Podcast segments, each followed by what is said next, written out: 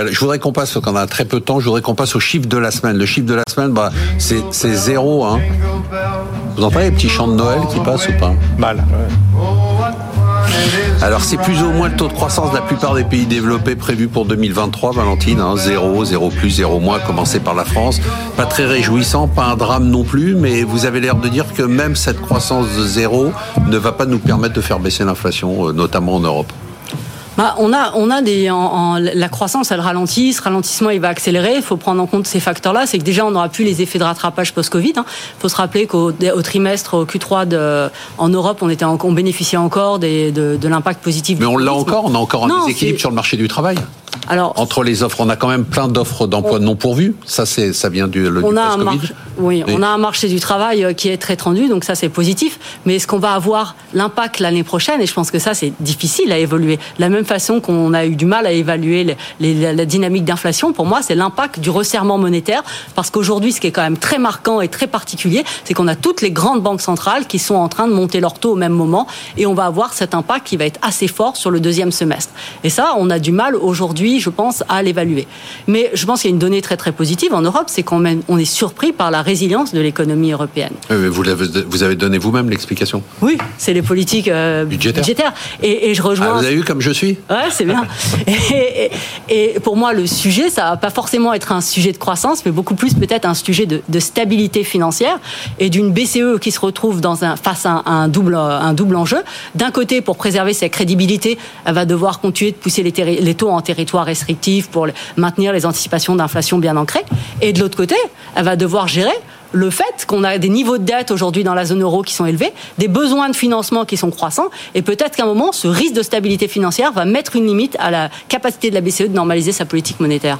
On est sur le 0 plus 0 moins. Vous êtes d'accord avec ça au moins Oui, oui, en fait, euh, En croissance. Et on n'a pas, on n'a pas à se prendre la tête en se disant. Non, les, les- les questions, c'est pas le très court terme. Ça sera, comme disent les gens savants, un softish landing. Ok. Donc on sera autour de zéro. Mais en fait, c'est c'est le coup d'après avec la transition énergétique. Ça, c'est votre truc, ça, transition énergétique. Et moi, je suis pas du tout d'accord avec. On n'a pas le temps Mais- hein, mais sur la démographie, notamment parce Bon. que vous considérez que c'est inflationniste. Emmanuel Le Chyprossier, moi, pas du tout. Bon. Enfin, c'est pas grave. Bon, alors on ouvrira le On débat ouvrira une autre débat une fois. autre fois. Donc moi, je pense que c'est la question d'après. C'est-à-dire, on va faire beaucoup, beaucoup d'investissements avec euh, quelles conséquences d'abord euh, sur les comptes publics parce que l'État en financera une partie. Et ce qu'il faut savoir, c'est que si on a tout plein d'investissements dans le produit intérieur demain, il y aura moins d'autre chose. Et que cette autre chose, mon petit doigt me dit que c'est la consommation. Et que donc, en fait, le, le profil de la croissance demain, c'est compliqué. Donc c'est zéro aujourd'hui ou demain, mais après-demain, qu'est-ce qu'on va avoir avec quel contenu? Là, on est très flou sur le sujet. Et, pourtant, quand on veut faire des investissements un peu longs, c'est important de comprendre cela. Frédéric Rosier, que vous étudiez les entreprises hein, en, en micro, vous regardez la macro, mais vous regardez aussi la micro. Que- quels sont les signaux C'est croissance zéro, vous avez ça aussi? Bah, pour l'instant, le marché l'anticipe pas. C'est ça qui est un petit peu Mais embêtant. quand vous parlez aux entrepreneurs, Euh, vous bah alors, les déjà, on a des premières indications. On a eu des publications là récemment. Euh, je pense notamment à une société américaine qui s'appelle Micron dans les semi-conducteurs. Et qu'est-ce que nous dit ce- cette société? C'est effectivement euh, ça investit moins. Ça investit moins, par exemple, dans des secteurs très porteurs comme le cloud. Ça investit moins euh, dans tout ce qui est NAND, mémoire flash. Donc on voit bien que toutes les, les données de la fabrication de produits électroniques, c'est, un- c'est, ça commence à se restreindre.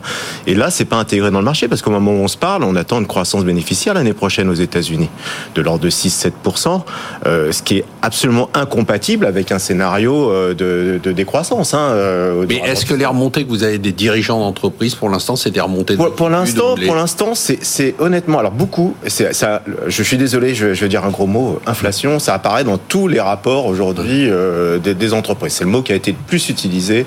euh, C'était le mot de l'année de l'émission. C'était le mot, mais euh, alors c'est- on l'a pas inventé ce mot hein, pour le coup. ouais. C'est vraiment les, vraiment entreprises qui clairement aujourd'hui sont assez larges finalement dans les guidance qu'ils donnent euh, l'année prochaine parce qu'il y a beaucoup d'aléas et l'aléa numéro un bien sûr c'est toute la chaîne de, de production, les salaires.